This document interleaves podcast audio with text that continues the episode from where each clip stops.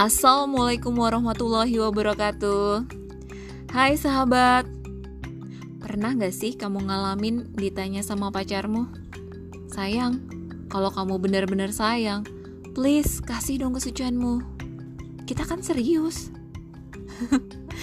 Kalau sahabat pernah ngalamin kayak gitu Podcast kali ini penting banget kamu dengerin nih sahabat. Aku tahu kok kamu itu punya high curiosity atau rasa ingin tahu yang tinggi.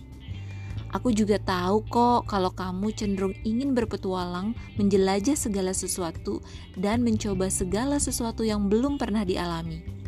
Kayak challenging banget ya. Selain didorong, juga karena keinginan menjadi seperti orang dewasa menyebabkan remaja ingin mencoba melakukan apa yang sering dilakukan oleh orang dewasa termasuk yang berkaitan dengan masalah seksualitas.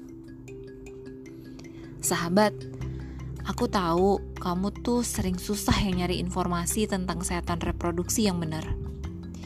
Tidak tersedianya informasi yang akurat dan benar tentang kesehatan reproduksi sering kali memaksa remaja mencari akses dan melakukan eksplorasi sendiri.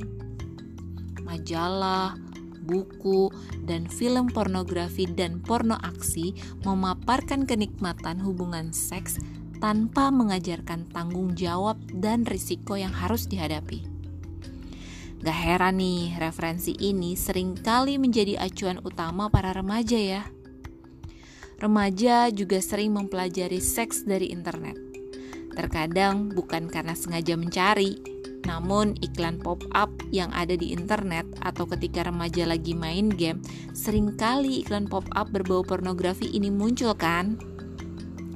Kejadian ini terus berlangsung berhari-hari dan hasilnya terjadi perbedaan ya dari remaja yang beberapa generasi lalu masih malu-malu kini sudah melakukan hubungan seks di usia dini sekitar usia 13 sampai 15 tahun.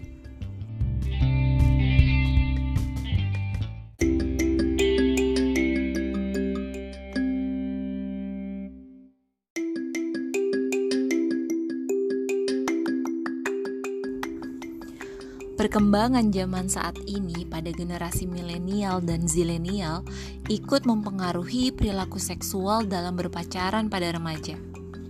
Hal ini misalnya kelihatan nih bahwa hal-hal yang ditabukan oleh remaja pada beberapa tahun lalu seperti berciuman dan bercumbu sekarang telah dibenarkan oleh remaja generasi sekarang. Bahkan ada sebagian kecil dari mereka setuju dengan free sex. Kondisi ini tentu cukup mengkhawatirkan sahabat, mengingat perilaku tersebut dapat menyebabkan kasus kehamilan tidak diinginkan, yang selanjutnya memicu praktik aborsi yang tidak aman, penularan penyakit menular seksual, dan HIV atau AIDS, bahkan kematian. Sahabat, aku gak mau terjadi sesuatu yang buruk sama dirimu Kasus karena perilaku seksual pada remaja dari waktu ke waktu semakin mengkhawatirkan. Karena perilaku seksual remaja sekarang ini sudah melebihi batas dan cukup mengkhawatirkan, terutama pada masa remaja akhir. Sekarang ini, remaja cenderung bersikap permisif terhadap seks bebas. Hal ini disebabkan terbukanya peluang aktivitas pacaran yang mengarah kepada seks bebas.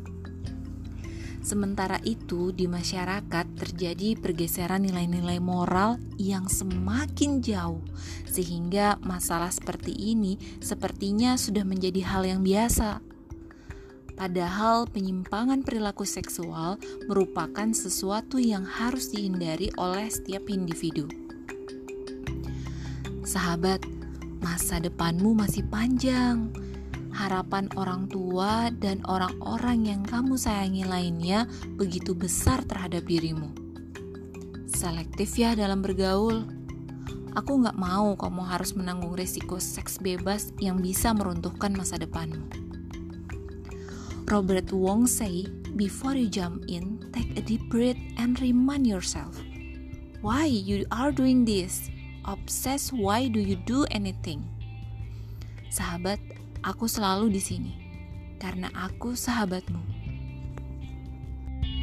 thank you